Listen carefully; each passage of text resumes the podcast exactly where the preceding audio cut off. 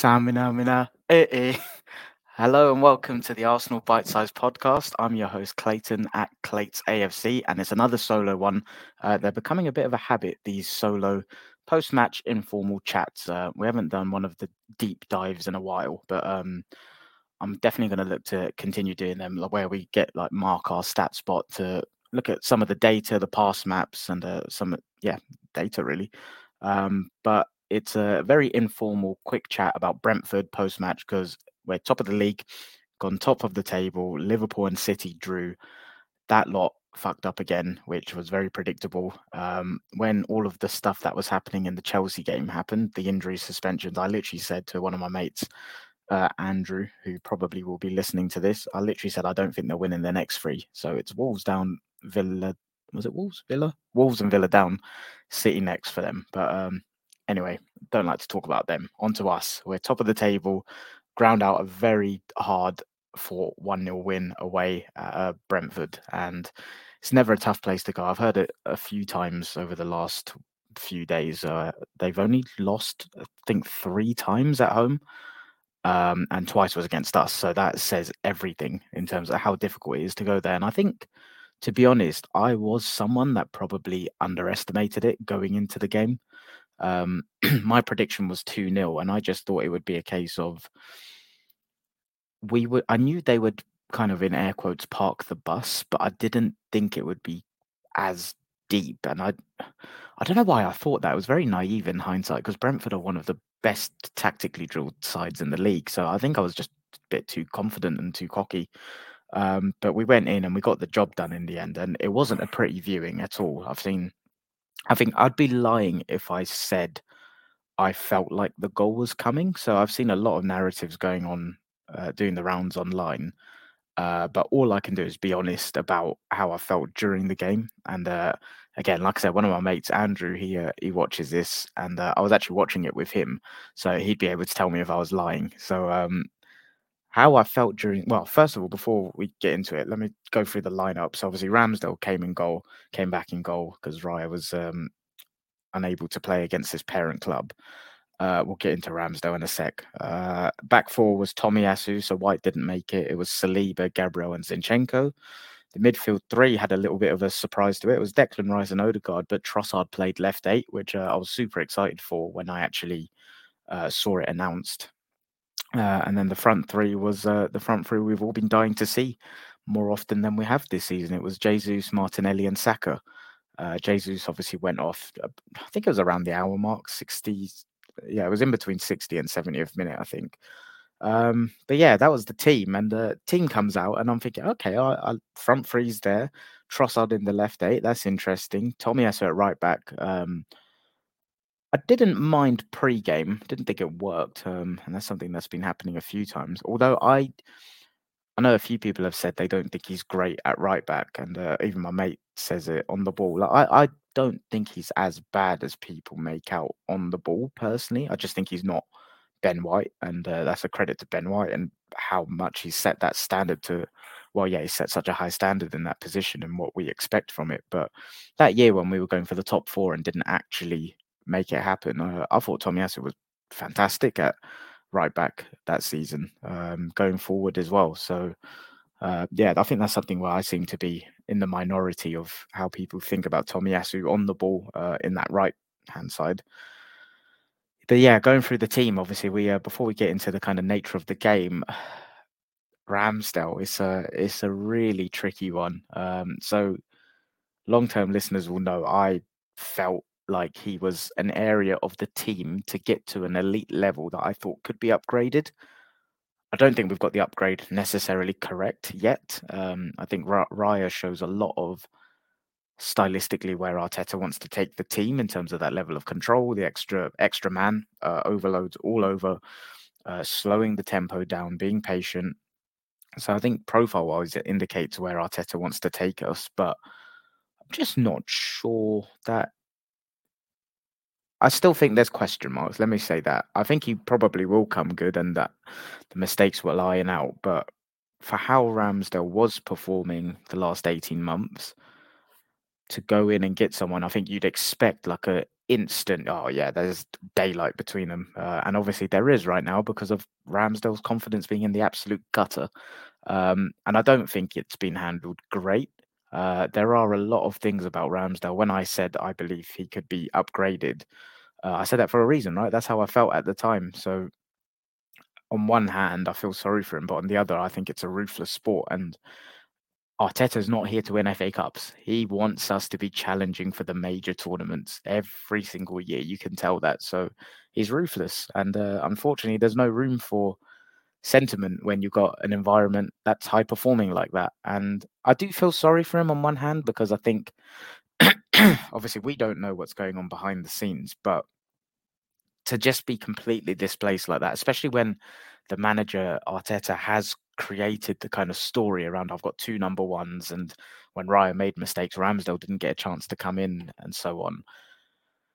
So I do think that's part of Arteta has managed it not poorly, but not the great in terms of arm around the shoulder kind of behavior. And Ramsdale seems like he's the kind of guy that likes that and needs it.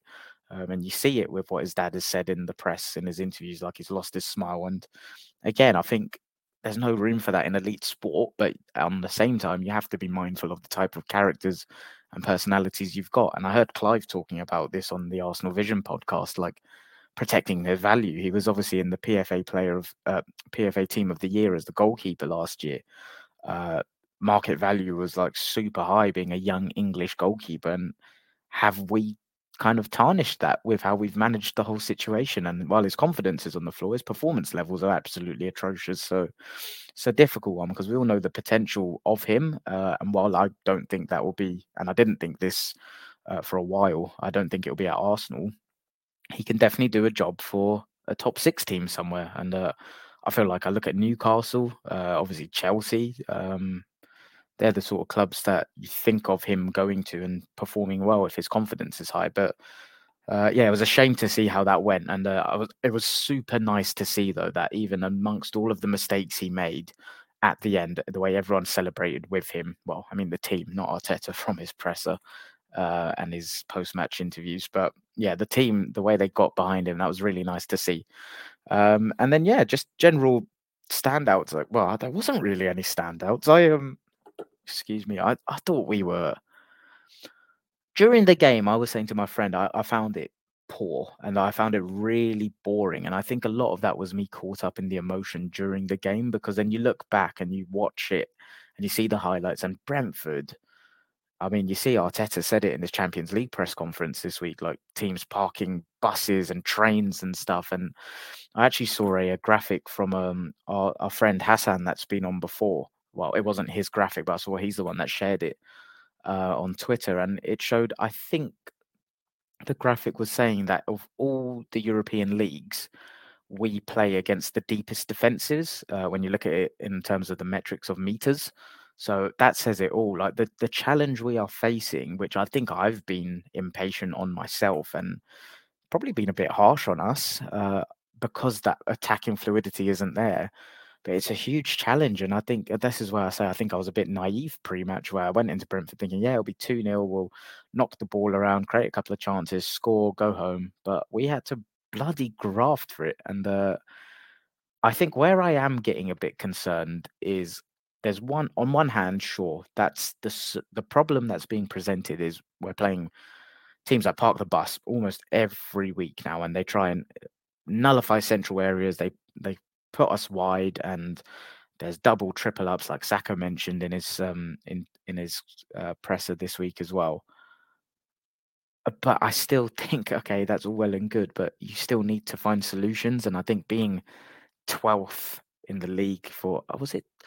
I can't remember the stats. It was either for goals forward or non-penalty expected goals, which is obviously the most, in my opinion, sustainable metric to measure how effective you'll be going forward uh, offensively. So that's a concern for me because, yeah, you know what the problem is, but at the same time, we need to find solutions to this. And I know Arteta talks about game state a lot, right? And the longer it goes on, the the harder it is to break it down. But I think the thing that I found really surprising in this game was there was a real theme of once we couldn't break them down, we started going crosses really early. And Jesus wasn't really in and around it. When Nketiah came on, he wasn't in and around it. And it just screamed to be a Kai Havertz game really early on. And I don't know why he didn't really go for it earlier than he did. So just looking at the subs, it was um Nketiah came on for Jesus um, in the 66th minute, and then Havertz only came on in the 79th minute, so it wasn't long. Um, and yeah, I don't know. It was just the theme of the game just seemed to me to be screaming out for him.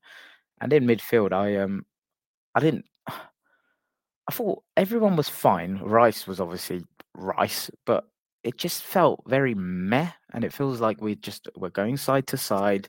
The tempo's off. We're we're struggling to find those incisive passes in tight areas, which is what I think last year we were so good at getting into tight spaces and maneuvering and manipulating space in really tight areas. And it obviously teams are very good at stopping that against us now. But when that's not working, that's where I think, okay, you go and look for a different profile in a Havertz who will make that blindside run. Um, and he's been making the runs sometimes this season, but we just haven't found him. And then Saka, who I thought it's probably a bit harsh to say he was poor, but I didn't think he had his best game, and that is obviously part of it because of the amount of people that are doubled and tripled up against him. But he every week he finds a way to be effective, and he'll contribute to the output. And I don't know how he does it, but his decision making, even under pressure, he is so elite. It is absolutely ridiculous. Um, yeah, and so there wasn't too much to write home about in this game, but obviously we weren't top of the league, uh, which is flipping massive, and we've got a decent we've got a decent run of games coming up now as well. So obviously we've got Lens at home tonight, win that, and we uh, we top the group. Then got Wolves at home on Saturday, Luton away uh, on Tuesday, and then a tough trip Villa away the following Saturday. Then got PSV away, which I'll be going to. Then got Brighton at home, which again it'll be tricky. So as much as I'm saying we've got a good run, uh, I think each one will pose a challenge in itself. But I think in the short term, it's a good chance to go in and win the Champions League group, beat Lens, uh, give us the opportunity to rotate in in Eindhoven, where that game is sandwiched in between Villa away and Brighton at home, and then obviously we've got Liverpool away the following week just before Christmas as well. So. Yeah, I think it's an opportunity to go and win that Champions League group, go and beat Wolves, beat Luton away, and try and keep building on where we are right now. Um, but I'd be lying if I, as as great as this was in terms of it was a last minute winner. I just think I'm very concerned about the long term sustainability of the attack. And I know people come in and say, "Oh, the front three haven't played that much," and there is the whole point that I said about defensive deep blocks, but can't using it as an excuse. There needs to be an alternative way, and I, I believe we are with the squad we've got and the type of players and profiles we've got, I believe we are capable of dismantling low blocks and winning 2 3 0 and creating more than 2 xg in a game. We've seen us do it last year when teams started going deep against us as well. Um, obviously, injuries haven't been kind to us. I have to be mindful of that. But I just think there's enough of the season has gone now for this to still be a little bit of a concern for me. But obviously, the major talking point was Kai Havertz. He uh, all of the scenes in the away end that was absolutely phenomenal and like so happy for him and genuinely hope this is the thing that kind of kicks him on now to be honest because i have been wanting more from him uh, not even an output even just being methodical and thinking about the process behind what he's doing. I've been vocal on i think consistently vocal and wanting to see more urgency in his offensive actions his movement into areas and that's what I think was brilliant about this goal on Saturday. And uh, yeah, it was just so nice to see the way everyone celebrated with him and uh, and seeing the the away end get behind him. Excuse me. Um, and then I'm just trying to think other talking points. It was uh, the goal that was ruled out ruled out for offside. That's the thing. It's uh, I, do actually think it was offside for what it's worth. It's just frustrating, isn't it? Like I can't remember if I said this on a previous episode of ours, but when you think about what offside is there for and the VAR what that's there for it's to stop people getting an unfair and unfair advantage. And I just look at whoever the defender was that wasn't near Jesus's header and Trossard's like toe being offside is that really gaining a competitive advantage? I know by the letter of the law it's offside but I just feel like the implementation of these rules is really taking away from the motivation of what it was actually brought in for. Um, but yeah, let's not go down there. And also, one thing to bring up: fuck Newcastle. Uh, that was very funny last night. Eddie Howe, go be a fucking slick ass now. Same as that fat Greek guy down the road, Ange. Um, yeah, two managers who are just absolute pet, oh, the teachers' pets. They don't actually believe what they're saying. They're just trying to win win the hearts and minds of people. I always think that's the biggest form of cowardly behavior you could ever see when people don't actually say what they're believing, but saying what they think will get them brownie points. So fuck them. Uh, but yeah, that's VAR. It's uh, it's going to be a bumpy road, but uh, yeah, that was a very rapid uh, touching on the the Brentford game, really. So yeah, big, big, big three points. Managed to scrape a win. Uh, I hope that doesn't become a theme because we need to start winning games more convincingly, in my opinion. Um, but it was Brentford away. Like I said, three home defeats in 2023, two of which was to us. So I think I'm probably being harsh, but it's not just been at Brentford away that the fluidity's been off. So something to be mindful of. But yeah, big three points. Uh, obviously, we've got Lens at home tonight, which uh, Nima and I have a little surprise on. And uh, won't say anything just yet, but uh, there'll be some content coming out uh, in the next few days based on tonight's game. So keep an eye for that. And uh, that is only possible because of all of you guys that have listened and supported us since we started. So uh, thank you very much. Uh, I'll be back on Friday with Nima to preview the Wolves game. Uh, and we'll probably touch on what happens tonight, Lens away. Uh, my prediction for that, for what it's worth, if anyone's listening to this on the way to the game, uh, or even now, uh, I think we're going to win quite comfortably. I think it'll be 2 3 0. and I think it's an, it's going to be one of those Champions League games where we, well, teams don't just come to Parker Bus. I think don't actually know, you know, that might be a lazy narrative. Who have what is the state of play lower down? Yeah, so Lens and PSV are both on five points. So I reckon Lens will come to try and get something, you know, and that may suit us. So yeah, I'm going 2 3 nil. Uh, I think it'll be fairly comfortable. I hope so, anyway. Um, and if you're listening and you have a membership and you usually struggle to get tickets, there's lots of tickets available on the ticket exchange for tonight. So uh, get yourself down there. But yeah, thanks for tuning in. Up the Arsenal.